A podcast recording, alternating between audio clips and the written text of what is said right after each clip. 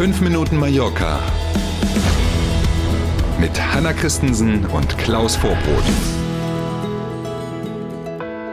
Freitag, der 30. April, einen wunderschönen guten Morgen. Ich sag's mal gleich, daran, dass das Wetter nicht so langweilig ist wie den Rest der Woche, bin nicht ich schuld. Kommen wir nachher zu.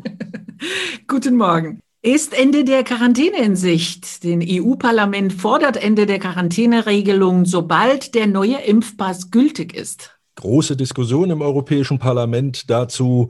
Und am Ende hat ja dann die Ratspräsidentin, also Uschi von der Leyen, gesagt, das war ein wichtiger Schritt. Alle haben sich wichtig gegeben und viel erzählt. Was man, glaube ich, dann zusammenfassend rausfindet, ist, dass die Parlamentarier im Europäischen Parlament der Meinung sind, da treffen Sie ja zum Beispiel hier auf den Balearen viele Freunde.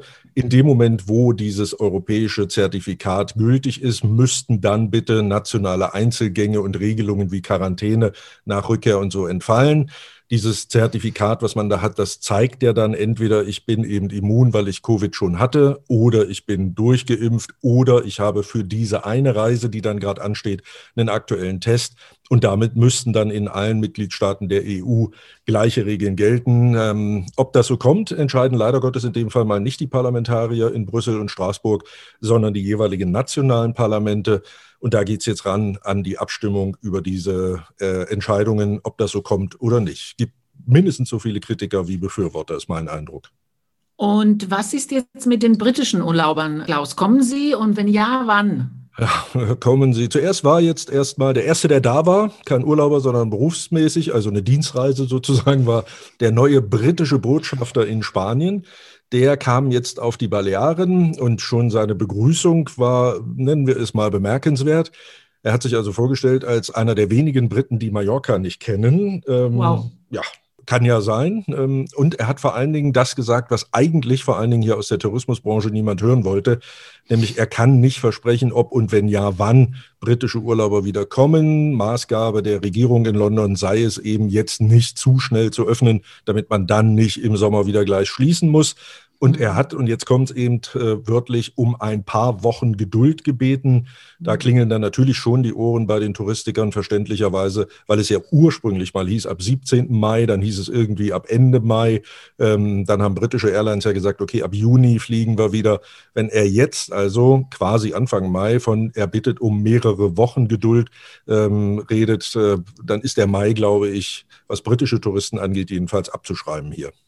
Wer mehr hat, muss auch fürs Parken mehr bezahlen. Die neue Regelung für Parkgebühren ist im Gespräch. Da habe ich zweimal lesen müssen, bevor ich gedacht habe, okay, jetzt habe ich es verstanden.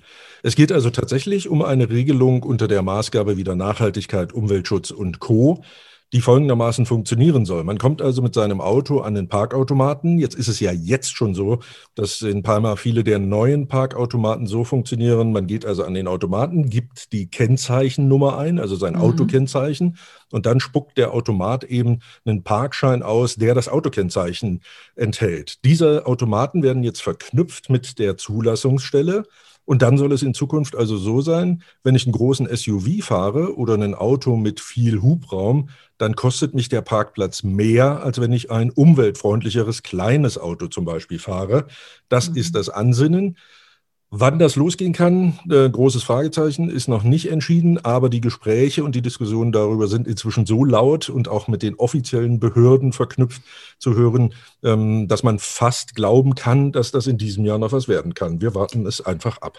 Ja, die haben natürlich das Problem, dass die Hardwares der Parkautomaten äh, geändert werden müssen. Richtig. Einfacher ist es bei den Park-Apps. Ne? Da genau, wissen die richtig. Apps schon, äh, was für ein Typ Auto du mhm. fährst. Und da wäre die Differenzierung der Preise einfacher einzuführen. Mal schauen. Genau. Äh, Farmersmarkt in Porto Portals wird um eine Woche verschoben. Der hätte ja eigentlich jetzt am Wochenende, also heute Morgen, übermorgen sein sollen. Und jetzt erschreckt man gleich bei Verschieben und denkt, oh, Covid? Nee, in dem Fall nicht Covid, sondern die Aussichten auf relativ viel Regen am Wochenende haben dazu geführt, dass es genau eine Woche später, also dann am folgenden Wochenende stattfindet.